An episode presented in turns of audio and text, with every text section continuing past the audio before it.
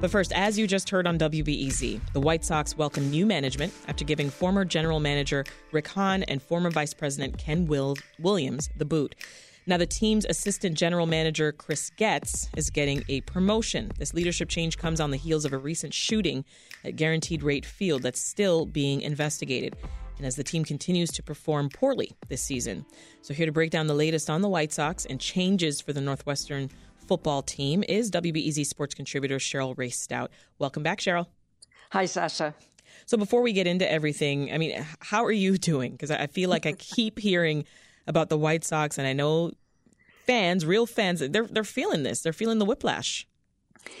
It's been quite something. Uh, I go, I go back to 1986 when that was a horrible full year, and they've been able to combine this in just a couple of weeks. Yeah, they're giving you more news than you can you you've bargained for. That's for sure. Uh, is there usually this much news happening around the team though? In in general. Usually there's not. Uh, when you're a bad team, though, you do expect things can happen. And usually, Sasha, it happens at the end of the season. To have it happen just weeks before the season, that's unusual. Yeah. Okay, so last week, Executive Vice President Ken Williams and General Manager Rick Hahn, they were both fired. How long were they with the team?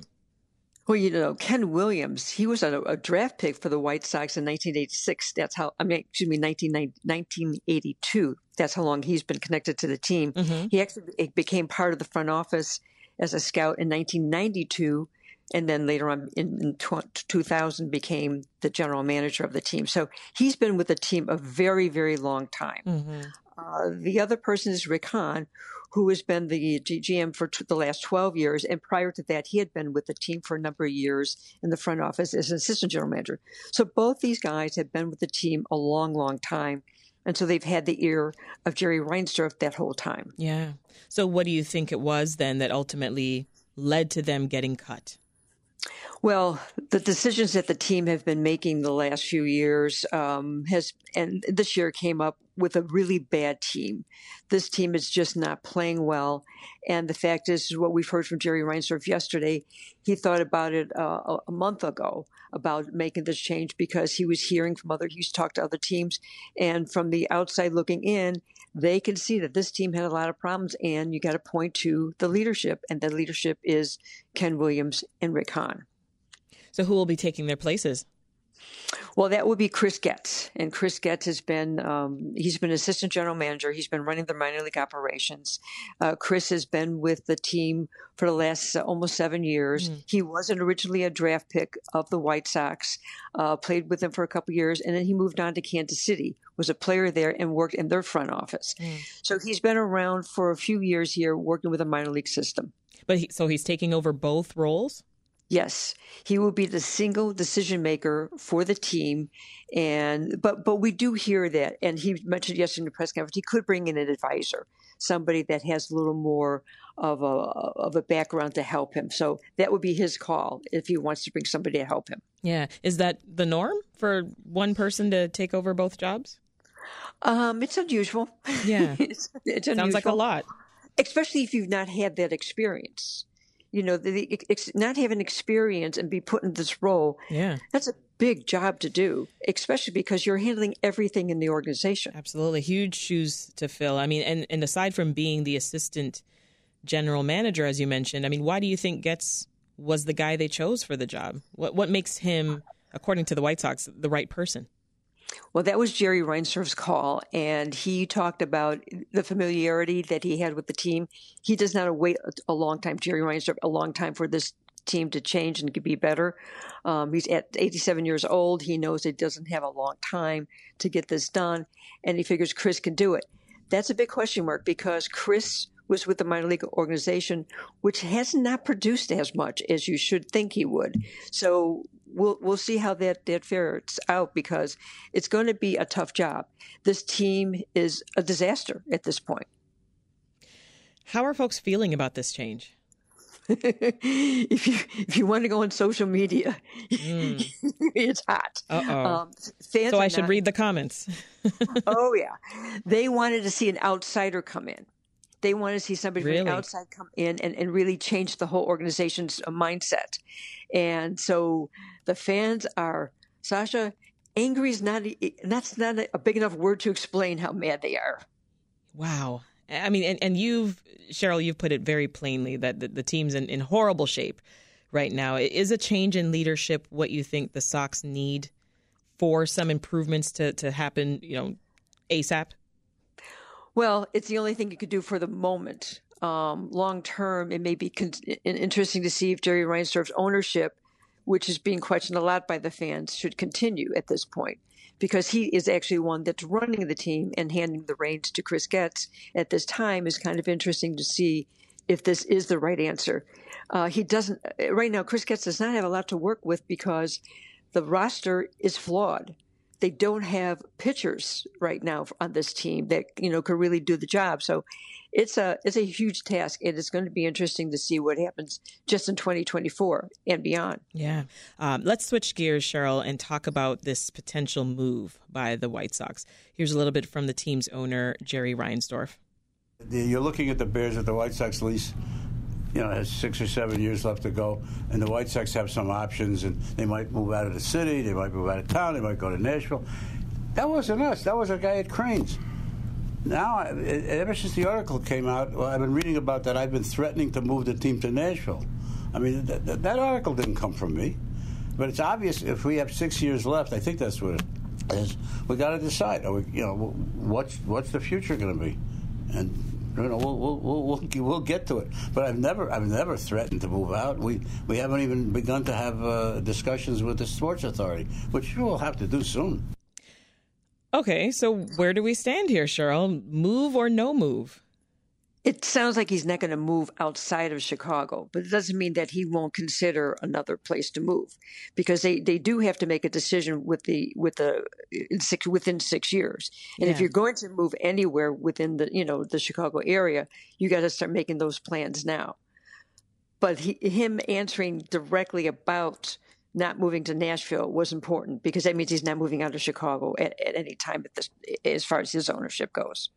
So uh, another team that might move to the suburbs. It sounds like it could happen. You know, I live in, you know, like as you know, I live close to Arlington Park Racetrack. Might as well have another two teams there. yeah, exactly. All right, moving on here. Uh, just last Friday, August 25th, two women were shot in the outfield seats at Guaranteed Rate Field.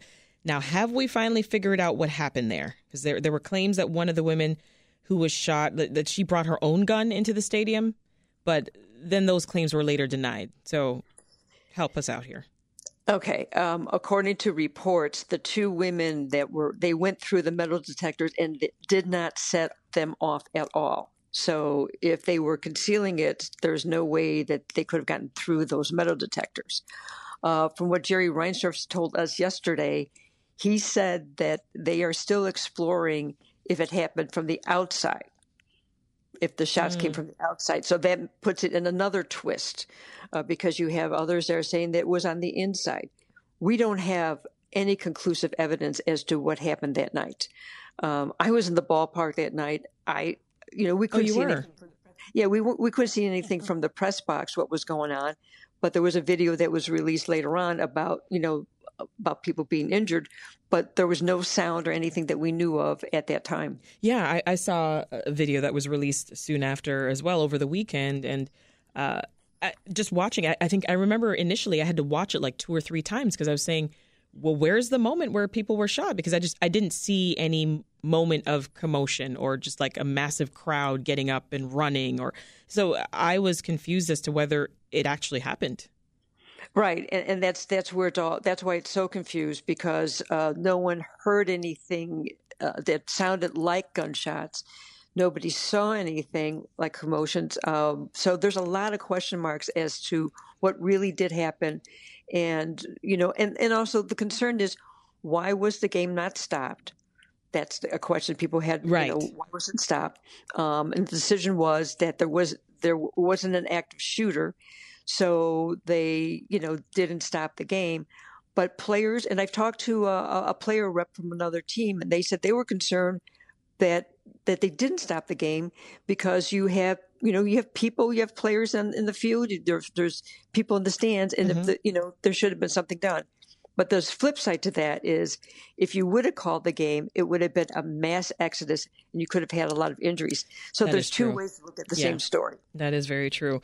All right, let's let's keep the doom and gloom going here and go back to talking about how the team's doing. Uh, you know, right now uh, the, the Sox they're at 53 wins, 81 losses.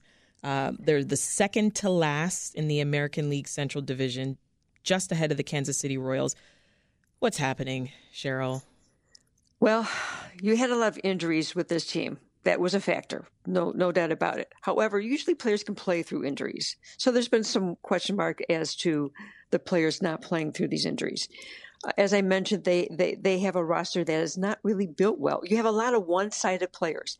You have players that can play first base. You got a lot of players that can play first base, but you you don't have some players that are two-way players, defensive players and offensive players. Mm-hmm. Um, it, it, and when when you talk about the pitching rotation, you had two young pitchers, Dylan Cease, who was a runner-up for Cy Young last year, and Michael Kopech, who was supposed to be one of your stalwarts, are not producing well. They they they have a lot of walks that they give up. They give up a lot of runs early, and that's a concern. And then you look at the rest of the rotation because they traded away five pitchers at the trading deadline. Um, you have a lot of players that they picked up. You know, they were free agents that were cast off from other teams. This team is very flawed as far as that goes. Uh, so yeah.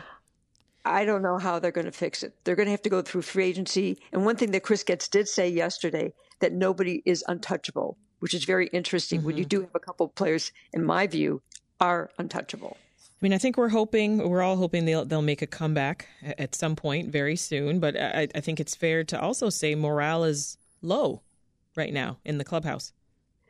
It's it's it's low. It's a quiet clubhouse when you go in there. Uh, you know, one of the last games that I was at, they had a they had a, a nice win at the end, and you could hear that there was some celebration there, which you haven't heard much of.